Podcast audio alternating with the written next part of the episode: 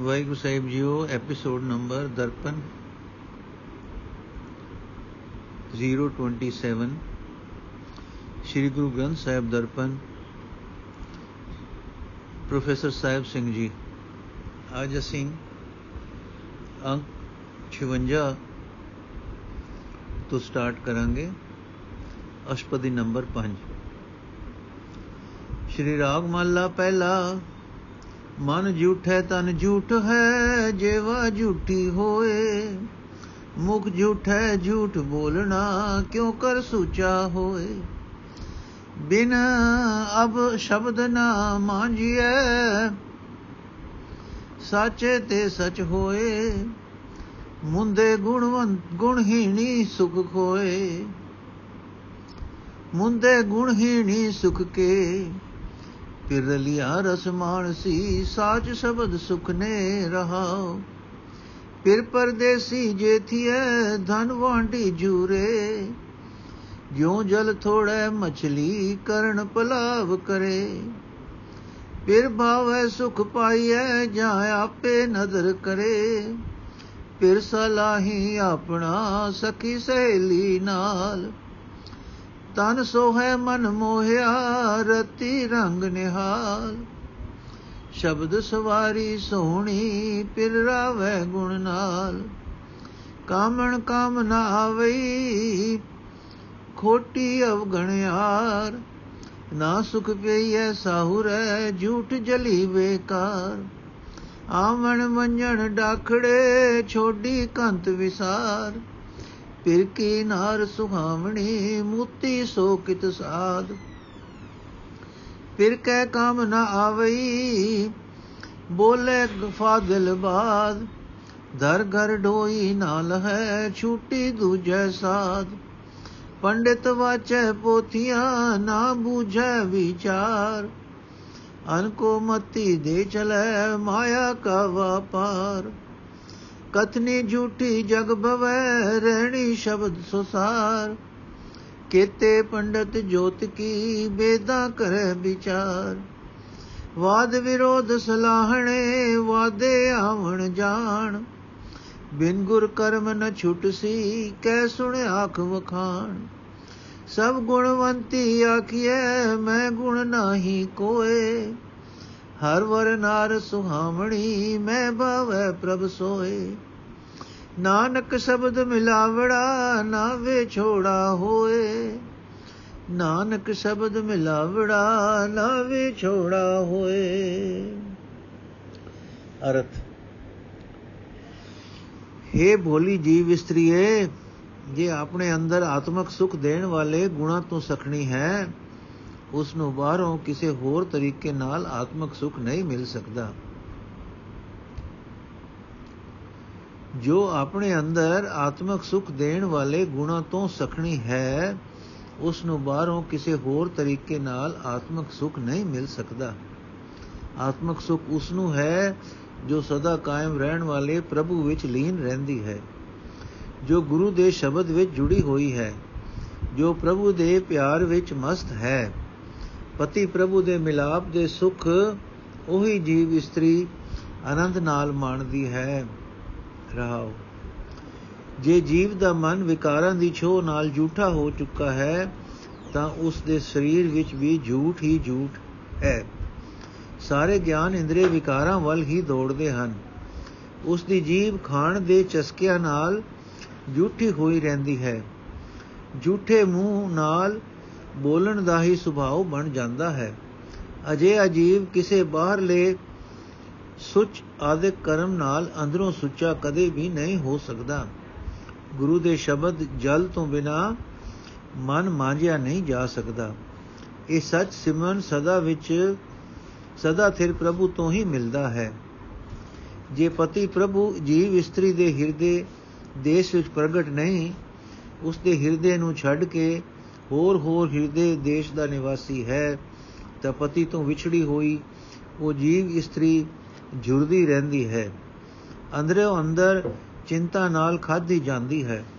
ਜਿਵੇਂ ਥੋੜੇ ਪਾਣੀ ਵਿੱਚ ਮੱਛੀ ਤੜਪਦੀ ਹੈ, ਤਿਵੇਂ ਉਹ ਤਰਲੇ ਲੈਂਦੀ ਰਹਿੰਦੀ ਹੈ। ਆਤਮਕ ਸੁਖ ਤਦੋਂ ਹੀ ਮਿਲਦਾ ਹੈ, ਜਦੋਂ ਪ੍ਰਭੂ ਪਤੀ ਨੂੰ ਜੀਵ ਇਸਤਰੀ ਚੰਗੇ ਲੱਗੇ, ਜਦੋਂ ਉਹ ਆਪ ਉਸ ਉੱਤੇ ਮਿਹਰ ਦੀ ਨਜ਼ਰ ਕਰੇ। हे ਜੀਵ ਇਸਤਰੀ, ਤੂੰ ਸਖੀਆਂ ਸਹੇਲੀਆਂ ਨਾਲ ਮਿਲ ਕੇ ਬਾਵ ਸਾਧ ਸੰਗਤ ਵਿੱਚ ਬੈਠ ਕੇ ਆਪਣੇ ਪਤੀ ਪ੍ਰਭੂ ਦੀ ਸਿਫਤ ਸਲਾਹ ਕਰ।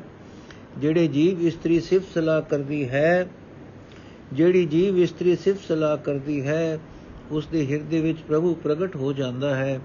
ਉਸ ਦਾ ਮਨ ਪ੍ਰਭੂ ਦੇ ਪ੍ਰੇਮ ਵਿੱਚ ਮੋਇਆ ਜਾਂਦਾ ਹੈ। ਉਹ ਪ੍ਰਭੂ ਦੇ ਪ੍ਰੇਮ ਰੰਗ ਵਿੱਚ ਰੰਗੀ ਹੋਈ ਉਸ ਦਾ ਦਰਸ਼ਨ ਕਰਦੀ ਹੈ। ਗੁਰੂ ਦੇ ਸ਼ਬਦ ਦੀ ਬਰਕਤ ਨਾਲ ਉਸ ਦਾ ਜੀਵਨ ਸੰਵਰ ਜਾਂਦਾ ਹੈ। ਗੁਣਾ ਨਾਲ ਉਹ ਸੋਹਣੀ ਬਣ ਜਾਂਦੀ ਹੈ ਤੇ ਪਤੀ ਪ੍ਰਭੂ ਉਸ ਨੂੰ ਪਿਆਰ ਕਰਦਾ ਹੈ। ਗੁਣ ਤੋਂ ਸਖਣੀ ਹੋਣ ਕਰਕੇ ਜਿਹੜੀ ਜੀਵ ਇਸਤਰੀ ਅੰਦਰੋਂ ਖੋਟੀ ਹੈ ਤੇ ਔਗਣਾ ਨਾਲ ਭਰੀ ਹੋਈ ਹੈ ਉਸ ਦਾ ਜੀਵਨ ਵਿਅਰਥ ਚਲਾ ਜਾਂਦਾ ਹੈ। ਨਾ ਇਸ ਲੋਕ ਵਿੱਚ, ਨਾ ਪਰਲੋਕ ਵਿੱਚ ਕਿਤੇ ਵੀ ਉਸ ਨੂੰ ਆਤਮਿਕ ਸੁਖ ਨਹੀਂ ਮਿਲਦਾ। ਝੂਠ ਵਿੱਚ, ਵਿਕਾਰ ਵਿੱਚ ਉਹ ਸੜ ਜਾਂਦੀ ਹੈ। ਉਸ ਦਾ ਆਤਮਿਕ ਜੀਵਨ ਸੜ ਜਾਂਦਾ ਹੈ। ਉਸ ਦੇ ਵਾਸਤੇ ਜਨਮ ਮਰਨ ਦਾ ਔਖਾ ਗੇੜ ਬਣਿਆ ਰਹਿੰਦਾ ਹੈ, ਕਿਉਂਕਿ ਕੰਤ ਪ੍ਰਭੂ ਨੇ ਉਸ ਨੂੰ ਬੁਲਾ ਦਿੱਤਾ ਹੁੰਦਾ ਹੈ। ਪਰ ਉਹ ਪਤੀ ਪ੍ਰਭੂ ਦੀ ਸੋਹਣੀ ਨਾਰ ਸੀ। ਉਹ ਕਿਸ ਸਵਾਦ ਵਿੱਚ ਵਸਣ ਕਰਕੇ ਛੁੱਟੜ ਹੋ ਗਈ? ਉਹ ਕਿਉਂ ਵਿਅਰਥ ਫਜ਼ੂਲ ਬੋਲ ਬੋਲਦੀ ਹੈ, ਜੋ ਪਤੀ ਪ੍ਰਭੂ ਨਾਲ ਮਿਲਾਪ ਵਾਸਤੇ ਕੰਮ ਨਹੀਂ ਦੇ ਸਕਦਾ? ਉਹ ਜੀਵ ਇਸਤਰੀ ਪ੍ਰਭੂ ਨੂੰ ਬੁਲਾ ਕੇ ਮਾਇਆ ਦੇ ਸਵਾਦ ਵਿੱਚ ਫਸਣ ਕਰਕੇ ਛੁੱਟੜ ਹੋਈ ਹੈ ਤਾਂ ਇਹ ਉਸ ਨੂੰ ਪ੍ਰਭੂ ਦੇ ਮਹਿਲ ਵਿੱਚ ਟਿਕਣ ਲਈ ਆਸਰਾ ਨਹੀਂ ਮਿਲਦਾ। ਮਾਇਆ ਦਾ ਮੋਹ ਉਸ ਨੂੰ ਭਟਕਣਾ ਵਿੱਚ ਪਾਈ ਰੱਖਦਾ ਹੈ। ਪੰਡਿਤ ਲੋਕ ਧਾਰਮਿਕ ਪੁਸਤਕਾਂ ਪੜ੍ਹਦੇ ਹਨ, ਪਰ ਅੰਦਰੋਂ ਗੁਣਹੀਣ ਹੋਣ ਕਰਕੇ ਉਹਨਾਂ ਪੁਸਤਕਾਂ ਦੀ ਵਿਚਾਰ ਨਹੀਂ ਸਮਝਦੇ। ਹੋਰਨਾਂ ਨੂੰ ਹੀ ਮਤਾਂ ਦੇ ਕੇ ਜਗਤ ਤੋਂ ਚਲੇ ਜਾਂਦੇ ਹਨ। ਉਹਨਾਂ ਦਾ ਇਹ ਸਾਰਾ ਉਦਮ ਮਾਇਆ ਕਮਾਉਣ ਲਈ ਵਪਾਰ ਹੀ ਬਣਿਆ ਰਹਿ ਜਾਂਦਾ ਹੈ। ਸਾਰਾ ਜਗਤ ਝੂਠੀ ਕਥਨੀ ਵਿੱਚ ਹੀ ਭਟਕਦਾ ਰਹਿੰਦਾ ਹੈ। ਭਾਵ ਆਮ ਤੌਰ ਤੇ ਜੀਵਾਂ ਦੇ ਅੰਦਰ ਝੂਠ ਫਰੇਬ ਹੈ ਤੇ ਬਾਹਰ ਗਿਆਨ ਦੀਆਂ ਗੱਲਾਂ ਹਨ। ਪ੍ਰਭੂ ਦੀ ਸਿਫਤ ਸਲਾਹ ਦਾ ਸ਼ਬਦ ਹਿਰਦੇ ਵਿੱਚੋਂ ਟਿਕਾਈ ਰੱਖਣਾ, ਹਿਰਦੇ ਵਿੱਚ ਟਿਕਾਈ ਰੱਖਣਾ ਹੀ ਸ੍ਰੇਸ਼ਟ ਰਹਿਣੀ ਹੈ। ਅਨੇਕਾਂ ਹੀ ਪੰਡਤ ਜੋਤਸ਼ੀ ਆਦਿਕ ਵੇਦਾਂ ਤੇ ਮੰਤਰਾਂ ਨੂੰ ਉਚਾਰਦੇ ਹਨ। ਆਪੇ ਵਿੱਚ ਮਤਭੇਦ ਹੋਣ ਦੇ ਕਾਰਨ ਚਰਚਾ ਕਰਦੇ ਹਨ ਤੇ ਵਿਦਵਤਾ ਦੇ ਕਾਰਨ ਵਾਹ ਵਾਹ ਖਵਾਉਂਦੇ ਹਨ। ਪਰ ਨਿਰੇ ਇਸ ਮਤਭੇਦ ਵਿੱਚ ਰਹਿ ਕੇ ਹੀ ਉਹਨਾਂ ਦਾ ਜਨਮ ਮਰਨ ਬਣਿਆ ਰਹਿੰਦਾ ਹੈ। ਕੋਈ ਵੀ ਮਨੁੱਖ ਨਿਰਾ ਚੰਗਾ ਵਿਖਿਆਨ ਕਰਕੇ ਜਾਂ ਸੁਣ ਕੇ ਆਤਮਕ ਆਨੰਦ ਨਹੀਂ ਲੈ ਸਕਦਾ ਤੇ ਜਨਮ ਮਰਨ ਦੇ ਗੇੜ ਵਿੱਚੋਂ ਖਲਾਸੀ ਹਾਸਲ ਨਹੀਂ ਕਰ ਸਕਦਾ। ਹਉਮੈ ਹੰਕਾਰ ਛੱਡ ਕੇ ਗੁਰੂ ਦੀ ਸ਼ਰਨ ਪੈਣ ਦੀ ਲੋੜ ਹੈ। ਗੁਰੂ ਦੀ ਬਖਸ਼ਿਸ਼ ਤੋਂ ਬਿਨਾ ਮਾਇਆ ਤੇ ਮੋਹ ਤੋਂ ਖਲਾਸੀ ਨਹੀਂ ਹੁੰਦੀ। ਜਿਹੜੀਆਂ ਜੀਵ ਇਸਤਰੀਆਂ ਪ੍ਰਭੂ ਪਤੀ ਨੂੰ ਪਿਆਰੀਆਂ ਲੱਗਦੀਆਂ ਹਨ, ਉਹ ਹੀ ਸਾਰੀਆਂ ਗੁਣਾਂ ਵਾਲੀਆਂ ਆਖੀਆਂ ਜਾਂਦੀਆਂ ਹਨ। ਪਰ ਮੇਰੇ ਅੰਦਰ ਕੋਈ ਐਸਾ ਗੁਣ ਨਹੀਂ ਹੈ, ਜਿਸ ਦੀ ਬਰਕਤ ਨਾਲ ਮੈਂ ਪ੍ਰਭੂ ਪਿਆਰ ਨੂੰ ਆਪਣੇ ਹਿਰਦੇ ਵਿੱਚ ਵਸਾ ਸਕਾਂ। ਮੈਂ ਉਹ ਹਰੀ ਪਤੀ, ਪ੍ਰਭੂ ਮੈਨੂੰ ਪਿਆਰਾ ਲੱਗਣ ਪਏ, ਲੱਗ ਪਏ, ਤਾਂ ਮੈਂ ਵੀ ਉਸ ਦੀ ਸੋਹਣੀ ਨਾਲ ਬਣ ਜਾਵਾਂ। ਇਹ ਨਾਨਕ ਗੁਰੂ ਦੇ ਸ਼ਬਦ ਵਿੱਚ ਜੁੜ ਕੇ ਜਿਸ ਨੇ ਪ੍ਰਭੂ ਚਰਨਾਂ ਨਾਲ ਸੋਹਣਾ ਮਿਲਾਪ ਹਾਸਲ ਕਰ ਲਿਆ ਹੈ, ਉਸ ਦਾ ਉਸ ਤੋਂ ਵਿੱਚ ਫਿਰ ਵਿਛੋੜਾ ਨਹੀਂ ਹੁੰਦਾ। ਸ਼੍ਰੀ ਰਾਗ ਮਹੱਲਾ ਪਹਿਲਾ। ਜਬ ਤਬ ਸੰਜਮ ਸਾਧਿਐ, ਤੀਰਥ ਕੀ ਚੈਵਾਸ ਪੁਨ ਦਾਨ ਚੰਗਿਆਈਆਂ ਬਿਨ ਸਾਚੇ ਕਿਆ ਤਾਸ। ਜਿਹਾ ਰਾਧੇ ਤਿਹਾ ਲੂਣੈ, ਬਿਨ ਗੁਣ ਜਨਮ ਵਿਨਾਸ਼ ਮੁੰਦੇ ਗੁਣ ਦਾਸੀ ਸੁਖ ਹੋਏ ਅਵਗਣ ਤਿਆਗ ਸਮਾਈਐ, ਗੁਰਮਤ ਪੂਰਾ ਸੋਏ ਰਹਾਓ ਵਿਣ ਰਾਸੀ ਵਾਪਾਰਿਆ ਤੱਕੇ ਕੁੰਡਾ ਚਾਰ। ਮੂਲ ਨ 부ਜੈ ਆਪਣਾ ਵਸ ਰਹੀ ਘਰ ਬਾਰ। ਵਿਣ ਵਖਰ ਦੁਖ ਅਗਲਾ, ਕੂੜ ਮੁਠੀ ਕੁੜਿਆਰ ਲਾਹ ਐਨਸ ਨੌਤਨਾ ਪਰਖੇ ਰਤਨ ਵਿਚਾਰ। ਵਸਤ ਲਹਿ ਘਰ ਆਪਣੇ, ਚੱਲੇ ਕਾਰਜ ਸਾਰ। ਵਣ ਜਾਰਿਆ ਸੋ ਵਣਜ ਕਰ, ਗੁਰਮੁਖ ਬ੍ਰਹਮ ਵਿਚਾਰ। ਸੰਤਾ ਸੰਗਤ ਪਾਈਐ ਜੇ ਮੇਲੇ ਮੇਲਣ ਹਾਰ। ਮਿਲਿਆ ਹੋਏ ਨ ਵਿਛੜੈ, ਜਿਸ ਅੰਤਰ ਜੋਤ ਅਪਾਰ। ਸੱਚੇ ਆਸਣ ਸਚ ਰਹਿ, ਸੱਚੇ ਪ੍ਰੇਮ ਪਿਆਰ। ਜਿਨੀ ਆਪ ਪਛਾਣਿਆ, ਘਰ ਮੈਂ ਮੈਲ ਸੁਥਾਏ। ਸੱਚੇ ਸੇ ਤੀਰਤਿਆ ਸੱਚੋ ਪੱਲੇ ਪਾਏ। ਤ੍ਰਿਭਣ ਸੋ ਪ੍ਰਭ ਜਾਣੀ ਹੈ ਸਾਚੇ ਸੱਚ ਸੱਚ ਸਾਚੋ ਸਾਚੈ ਨਾਏ। ਸਾਧਨ ਖਰੀ ਸੁਹਾਵਣੀ ਜਿਨ ਪਿਰ ਜਾਤਾ ਸੰਗ, ਮੈਲੀ ਮੈਲ ਬੁਲਾਈ ਹੈ ਸੋ ਪਿਰ ਰਾਵੈ ਰੰਗ। ਸਚ ਸੁਆਗਣ ਸਾਬਲੀ ਪਿਰ ਮੋਹੀ ਗੁਣ ਸੰਗ। ਭੁਲੀ ਭੁਲੀ ਬਲ ਚ ਥਲ ਚੜਾ ਥਲ ਚੜ ਡੂਗਰ ਜਾਉ। ਥਲ ਮੈਂ, ਬਨ ਮੈਂ ਭੂਲੀ ਜੇ ਫਿਰਾਂ, ਬਿਨ ਗੁਰ ਬੂਝ ਨ ਪਾਉ। ਨਾਵੋ ਭੂਲੀ ਜੇ ਫਿਰਾਂ, ਫਿਰ ਫਿਰ ਆਵੋ ਜਾਉ। ਪੁੱਛੋ ਜਾਏ ਪਦਾਵਾ ਚੱਲੇ ਚਾਕਰ ਹੋਏ। ਰਾਜਨ ਜਾਣੈ ਆਪਣਾ, ਦਰਗਰ ਠਾਕ ਨ ਹੋਏ। ਨਾਨਕ ਏਕੋ ਰਵ ਰਿਆ ਦੂਜਾ ਅਵਰ ਨ ਕੋਏ। ਨਾਨਕ ਏਕੋ ਰਵ ਰਿਆ ਦੂਜਾ ਅਵਰ ਨ ਕੋਏ। ਅਰਥ हे ਭੂਲੀ ਜੀਵ ਇਸਤਰੀ, ਆਤਮਕ ਗੁਣਾ ਤੋਂ ਬਿਨਾ ਆਤਮਕ ਸੁਖ ਨਹੀਂ ਹੋ ਸਕਦਾ। ਤੇ ਪਰਮਾਤਮਾ ਦੇ ਨਾਮ ਤੋਂ ਬਿਨਾ ਗੁਣ ਪੈਦਾ ਨਹੀਂ ਹੋ ਸਕਦੇ। ਗੁਣਾ ਦੀ ਖਾਤਰ ਪਰਮਾਤਮਾ ਦੇ ਗੁਣਾ ਦੀ ਦਾਸੀ ਬਣ, ਤਦੋਂ ਹੀ ਆਤਮਕ ਸੁਖ ਸੁਖ ਹੋਵੇਗਾ। ਔਗਣਾ ਨੂੰ ਛੱਡ ਕੇ ਹੀ ਪ੍ਰਭੂ ਚਰਨਾਂ ਵਿੱਚ ਲੀਨ ਹੋ ਸਕੀਦਾ ਹੈ।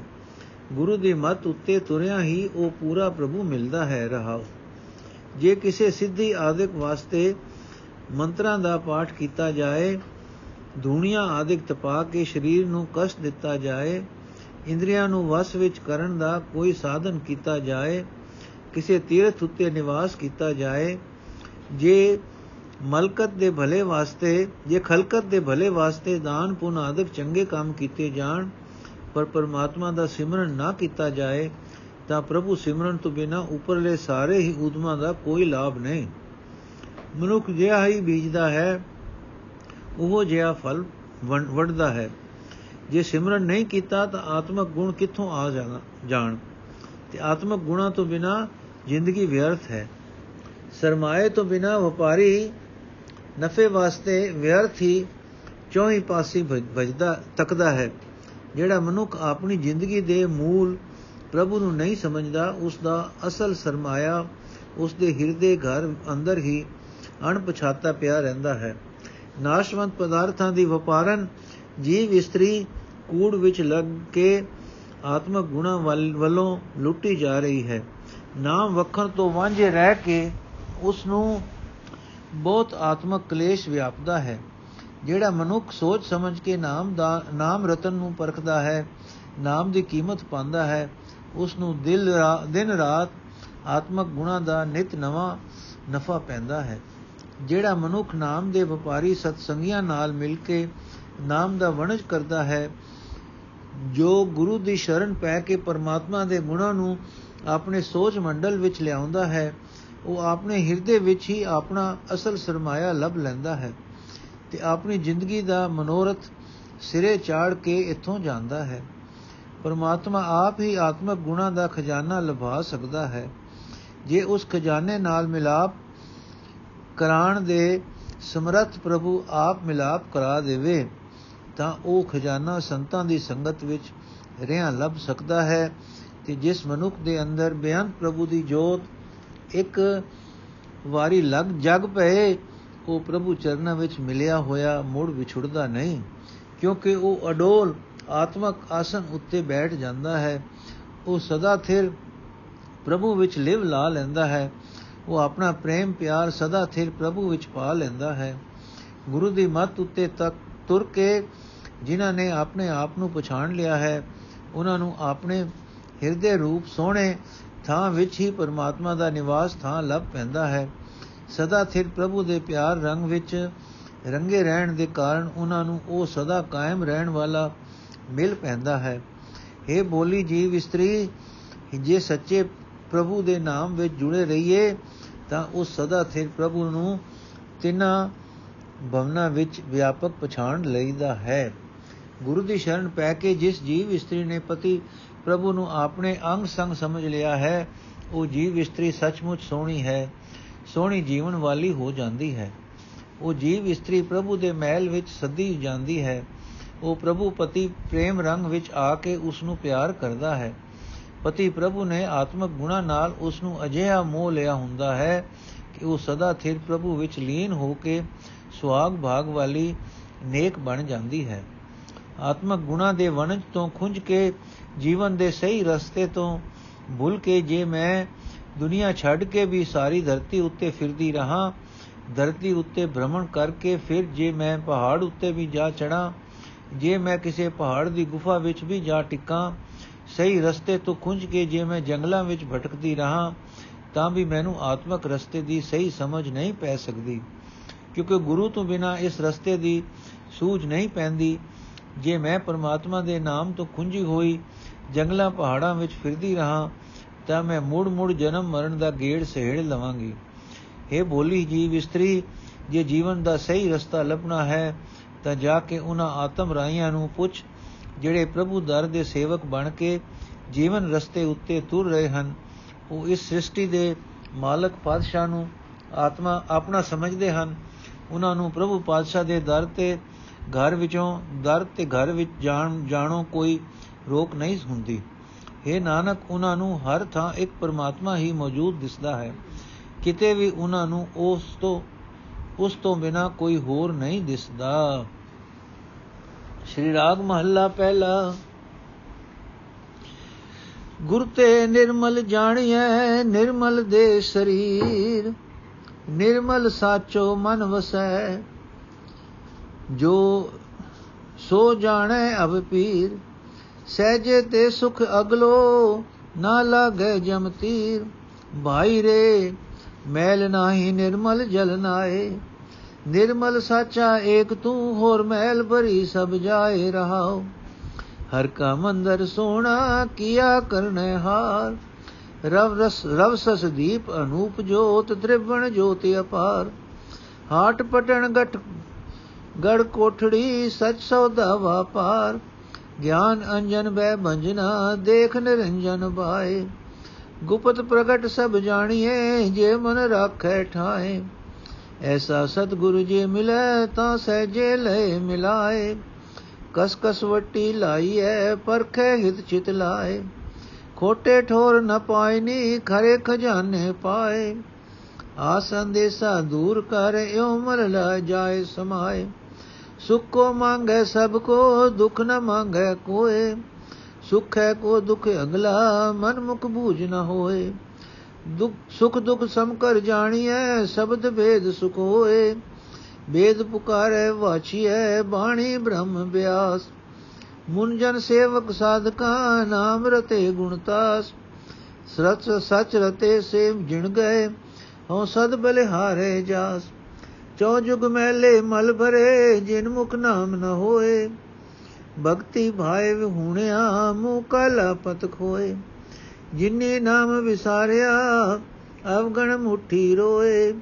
ਖੋਜਤ ਖੋਜਤ ਪਾਇਆ, ਡਰ ਕਰ ਮਿਲੇ ਮਿਲਾਏ। ਆਪ ਪਛਾਣੇ ਘਰ ਵਸੈ ਹਉਮੈ ਤ੍ਰਿਸ਼ਨਾ ਜਾਏ। ਨਾਨਕ ਨਿਰਮਲ ਉਜਲੇ, ਜੋ ਰਾਤੇ ਹਰ ਨਾਏ ਆਪ ਪਛਾਣੇ ਘਰ ਵਸੈ ਹਉਮੈ ਤ੍ਰਿਸ਼ਨਾ ਜਾਏ।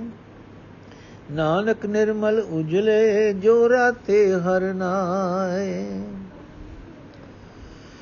ਅਰਥ, ਹੈ ਭਾਈ, ਜਿਵੇਂ ਸਾਫ਼ ਪਾਣੀ ਵਿੱਚ ਨਾਤਿਆਂ ਸਰੀਰ ਦੀ ਮੈਲ ਲੈ ਜਾਂਦੀ ਹੈ, ਤਿਵੇਂ ਪਰਮਾਤਮਾ ਦੇ ਪਵਿੱਤਰ ਨਾਮ ਜਲ ਵਿੱਚ ਇਸ਼ਨਾਨ ਕੀਤਿਆਂ ਮਨ ਉੱਤੇ ਵਿਕਾਰਾਂ ਦੀ ਮੈਲ ਨਹੀਂ ਰਹਿ ਜਾਂਦੀ। ਇਸ ਵਾਸਤੇ, ਹੈ ਭਾਈ, ਉਸ ਆਤਮਕ ਇਸ਼ਨਾਨ ਦੀ ਖਾਤਰ ਪਰਮਾਤਮਾ ਦੀ ਸਿਫਤ ਸਲਾਹ ਕਰਕੇ ਆਖ हे ਪ੍ਰਭੂ, ਸਿਰਫ ਤੂੰ ਸਦਾ ਥਿਰ ਪ੍ਰਭੂ ਹੀ ਪਵਿੱਤਰ ਹੈ। ਬਾਕੀ ਹੋਰ ਹਰ ਇੱਕ ਦਾ ਥਾ ਮਾਇਆ ਦੇ ਮੋਹ ਦੀ ਮੈਲ ਨਾਲ ਥਾ ਮਾਇਆ ਦੇ ਮੋਹ ਦੀ ਮੈਲ ਨਾਲ ਭਰੀ ਹੋਈ ਹੈ ਰਹਾਉ ਇਹ ਭਾਈ ਗੁਰੂ ਦੀ ਰਾਹੀਂ ਹੀ ਉਸ ਪਵਿੱਤਰ ਨਾਮ ਜਲ ਨਾਲ ਸਾਂਝ ਪੈਂਦੀ ਹੈ ਤੇ ਮਨੁੱਖ ਦਾ ਸਰੀਰ ਪਵਿੱਤਰ ਹੋ ਜਾਂਦਾ ਹੈ। ਭਾਵ ਸਾਰੇ ਗਿਆਨ ਇੰਦਰੀ ਵਿਕਾਰਾਂ ਦੀ ਮਹਿਲ ਤੋਂ ਬਚੇ ਰਹਿੰਦੇ ਹਨ। ਗੁਰੂ ਦੀ ਕਿਰਪਾ ਨਾਲ ਉਹ ਸਦਾ ਥਿਰ ਪਵਿੱਤਰ ਪ੍ਰਭੂ ਦੇ, ਪ੍ਰਭੂ ਜੋ ਮਨੁੱਖ ਦੀ ਅੰਦਰਲੀ ਵੇਦਨ ਜਾਣਦਾ ਹੈ, ਮਨੁੱਖ ਦੇ ਮਨ ਵਿੱਚ ਆਪ ਪ੍ਰਗਟਦਾ ਹੈ। ਇਸ ਪ੍ਰਕਾਸ਼ ਦੀ ਬਰਕਤ ਨਾਲ ਮਨ ਸਹਿਜ ਸਹਿਜ ਅਵਸਥਾ ਵਿੱਚ ਟਿਕ ਜਾਂਦਾ ਹੈ। ਸਹਿਜ ਅਵਸਥਾ ਤੋਂ ਬਹੁਤ ਆਤਮਕ ਆਨੰਦ ਉਪਜਦਾ ਹੈ। ਜਮ ਦਾ ਤੀਰ ਵੀ ਨਹੀਂ ਪਉਂਦਾ ਮੌਤ ਦਾ ਡਰ ਨਹੀਂ ਵਿਆਪਦਾ। ਜਿਸ ਮਨੁੱਖ ਉਤੇ ਗੁਰੂ ਤਰੁੱਟਦਾ ਹੈ ਉਸ ਦੇ ਹਿਰਦੇ ਨੂੰ ਸ੍ਰਿਸ਼ਟੀ ਦੇ ਰਚਨਹਾਰ ਕਰਤਾਰ ਨੇ ਆਪਣੇ ਰਹਿਣ ਲਈ ਸੋਹਣਾ ਮਹਿਲ ਬਣਾ ਲਿਆ ਹੈ। ਤਿੰਨਾਂ ਭਵਨਾਂ ਵਿੱਚ ਵਿਆਪਕ ਬੇਅੰਤ ਪ੍ਰਭੂ ਹੀ, ਪ੍ਰਭੂ ਦੀ ਅਨੂਪ ਜੋਤ ਉਸ ਦੇ ਅੰਦਰ ਜਗ ਪੈਂਦੀ ਹੈ। ਉਸ ਦੇ ਅੰਦਰ ਸੂਰਜ ਤੇ ਚੰਦ ਮਾਨੋ ਦੀਵੇ ਜਗ ਪੈਂਦੇ ਹਨ। ਬਾਪ ਉਸ ਦੇ ਅੰਦਰ ਅਗਿਆਨਤਾ ਦਾ ਹਨੇਰਾ ਦੂਰ ਕਰਨ ਵਾਲਾ ਗਿਆਨ ਸੂਰਜ ਤੇ ਕਾਮ ਕ੍ਰੋਧ ਆਦਿਕ ਦੀ ਤਪਸ਼ ਨੂੰ ਬੁਝਾਉਣ ਵਾਲੀ ਸ਼ਾਂਤ ਅਵਸਥਾ ਦਾ ਚੰਦ ਚੜ ਪੈਂਦਾ ਹੈ। ਜੋ ਮਨੁੱਖ ਆਪਣੇ ਮਨ ਨੂੰ ਇੱਕ ਟਿਕਾਣੇ ਤੇ ਰੱਖੇ, ਤਾਂ ਉਸ ਨੂੰ ਇਸ ਦਿਸਦੇ ਅਣ ਦਿਸਦੇ ਜਗਤ ਵਿੱਚ ਹਰ ਥਾਂ ਪਰਮਾਤਮਾ ਹੀ ਵਸਦਾ ਪ੍ਰਤੀਤ ਹੁੰਦਾ ਹੈ। ਤੂੰ ਵੀ ਹੈ ਭਾਈ, ਪ੍ਰਭੂ ਦੀ ਰਜ਼ਾ ਵਿੱਚ ਰਹਿ ਕੇ ਸਭ ਡਰ ਨਾਸ਼ ਕਰਨ ਵਾਲਾ ਗਿਆਨ ਦਾ ਸੁਰਮਾ ਵਰਤ ਕੇ ਉਸ ਨੂੰ ਹਰ ਥਾਂ ਵਿਆਪਕ ਵੇਖ ਲੈ, ਵੇਖ ਸਕਦਾ ਹੈ।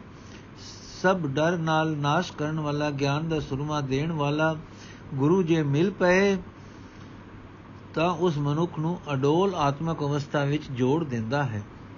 ਜਿਵੇਂ ਸੋਨੇ ਨੂੰ ਪਰਖਣ ਲਈ ਕਸਵੱਟੀ ਉੱਤੇ ਕਸ ਲਾਈਦੀ ਹੈ, ਕਸ ਲਈਦੀ ਹੈ, ਤਿਵੇਂ ਕਰਤਾਰ ਆਪਣੇ ਪੈਦਾ ਕੀਤੇ ਬੰਦਿਆਂ ਦੇ ਆਤਮਿਕ ਜੀਵਨ ਨੂੰ ਬੜੇ ਪਿਆਰ ਨਾਲ ਧਿਆਨ ਲਾ ਕੇ ਪਰਖਦਾ ਹੈ। ਖੋਟਿਆਂ ਨੂੰ ਉਸ ਦੇ ਦਰ ਤੇ ਥਾਂ ਨਹੀਂ ਮਿਲਦੀ। ਖਰਿਆਂ ਨੂੰ ਉਹ ਆਪਣੇ ਖਜ਼ਾਨੇ ਵਿੱਚ ਸ਼ਾਮਲ ਕਰ ਲੈਂਦਾ ਹੈ। ਇਹ ਭਾਈ ਗੁਰੂ ਦੀ ਸ਼ਰਨ ਪੈ ਕੇ ਆਪਣੇ ਅੰਦਰੋਂ ਦੁਨੀਆ ਵਾਲੀਆਂ ਆਸਾਂ ਤੇ ਸਹਿਮ ਕੱਢ, ਇਹ ਉਦਮ ਕਰਨ ਨਾਲ ਮਨ ਦੀ ਵਿਕਾਰਾਂ ਦੀ ਮਹਿਲ ਦੂਰ ਹੋ ਜਾਏਗੀ ਤੇ ਮਨ ਪ੍ਰਭੂ ਚਰਨਾਂ ਵਿੱਚ ਲੀਨ ਹੋ ਜਾਏਗਾ। ਹਰ ਇੱਕ ਜੀਵ ਦੁਨੀਆ ਵਾਲਾ ਸੁਖ ਮੰਗਦਾ ਹੈ, ਕੋਈ ਵੀ ਦੁੱਖ ਨਹੀਂ ਮੰਗਦਾ, ਪਰ ਮਾਇਕ ਸੁਖ ਨੂੰ ਦੁੱਖ ਰੂਪ ਫਲ ਬਹੁਤ ਲੱਗਦਾ ਹੈ।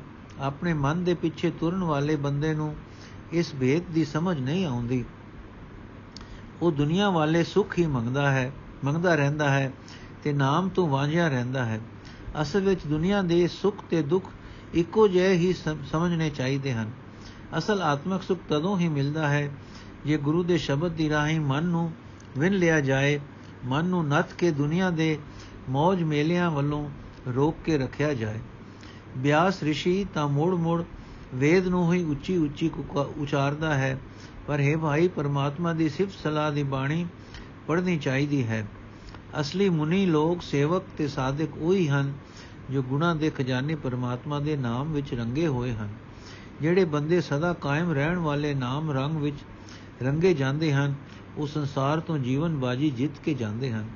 ਮੈਂ ਵੀ ਉਹਨਾਂ ਤੋਂ ਕੁਰਬਾਨ ਜਾਂਦਾ ਹਾਂ, ਪਰ ਜਿਨ੍ਹਾਂ ਦੇ ਮੂੰਹ ਵਿੱਚ ਪ੍ਰਭੂ ਦੇ ਨਾਮ, ਪ੍ਰਭੂ ਦਾ ਨਾਮ ਨਹੀਂ ਹੈ, ਉਹ ਸਦਾ ਹੀ ਮੈਲੇ ਮਨ ਵਾਲੇ ਹਨ। ਉਹਨਾਂ ਦੇ ਮਨ ਵਿਕਾਰਾਂ ਦੀ ਮੈਲ ਨਾਲ ਭਰੇ ਰਹਿੰਦੇ ਹਨ। ਪਰਮਾਤਮਾ ਦੀ ਭਗਤੀ ਤੇ ਪਿਆਰ ਤੋਂ ਵਾਂਝੇ ਬੰਦਿਆਂ ਦਾ ਮੂੰਹ ਉਸ ਦੀ ਹਜ਼ੂਰੀ ਵਿੱਚ ਕਾਲਾ ਦਿਸਦਾ ਹੈ। ਉਹ ਆਪਣੀ ਇਕਤ ਗਵਾ ਕੇ, ਇੱਜ਼ਤ ਗਵਾ ਕੇ ਜਾਂਦੇ ਹਨ। ਜਿਸ ਜਿਸ ਜੀਵ ਇਸਤਰੀ ਨੇ ਪ੍ਰਭੂ ਦਾ ਨਾਮ ਬੁਲਾ ਦਿੱਤਾ ਹੈ ਉਸ ਦੇ ਆਤਮਿਕ ਸਰਮਾਏ ਨੂੰ ਔਗੁਣਾ ਨੇ ਲੁੱਟ ਲਿਆ ਹੈ। ਉਹ ਰੋਂਦੀ ਪਛਤਾਉਂਦੀ ਹੈ। ਗੁਰੂ ਦੀ ਰਾਹੀਂ ਭਾਲ ਕਰਦਿਆਂ ਕਰਦਿਆਂ ਇਹ ਗੱਲ ਲੱਭ ਪੈਂਦੀ ਹੈ ਕਿ ਪਰਮਾਤਮਾ ਦਾ ਡਰ ਅਬਦ ਹਿਰਦੇ ਵਿੱਚ ਧਾਰਨ ਕੀਤਿਆਂ, ਪਰਮਾਤਮਾ ਦਾ ਡਰ ਅਦਬ ਹਿਰਦੇ ਵਿੱਚ ਧਾਰਨ ਕੀਤਿਆਂ, ਪਰਮਾਤਮਾ ਗੁਰੂ ਦਾ ਮਿਲਾਇਆ ਮਿਲ ਪੈਂਦਾ ਹੈ। ਜਿਹੜਾ ਮਨੁੱਖ ਗੁਰੂ ਦੀ ਸ਼ਰਨ ਪੈ ਕੇ ਆਪਣੇ ਆਪ ਨੂੰ ਪਛਾਣਦਾ ਹੈ, ਉਸ ਦਾ ਮਨ ਬਾਹਰ ਛਟਕਣੋਂ ਹਟ ਕੇ ਅੰਤਰ ਆਤਮੇ ਹੀ ਟਿਕ ਜਾਂਦਾ ਹੈ।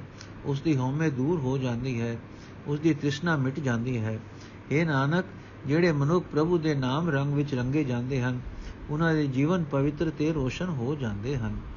ਵਾਹਿਗੁਰੂ ਜੀ ਕਾ ਖਾਲਸਾ, ਵਾਹਿਗੁਰੂ ਜੀ ਕੀ ਫਤਿਹ। ਅੱਜ ਦਾ ਐਪੀਸੋਡ ਸਮਾਪਤ ਹੋਇਆ ਜੀ। ਅਗਲਾ, ਅਗਲੀ ਅਸ਼ਪਦੀ ਅਸੀਂ ਕੱਲ ਪੜਾਂਗੇ ਵਾਹਿਗੁਰੂ ਜੀ ਕਾ ਖਾਲਸਾ, ਵਾਹਿਗੁਰੂ ਜੀ ਕੀ ਫਤਿਹ।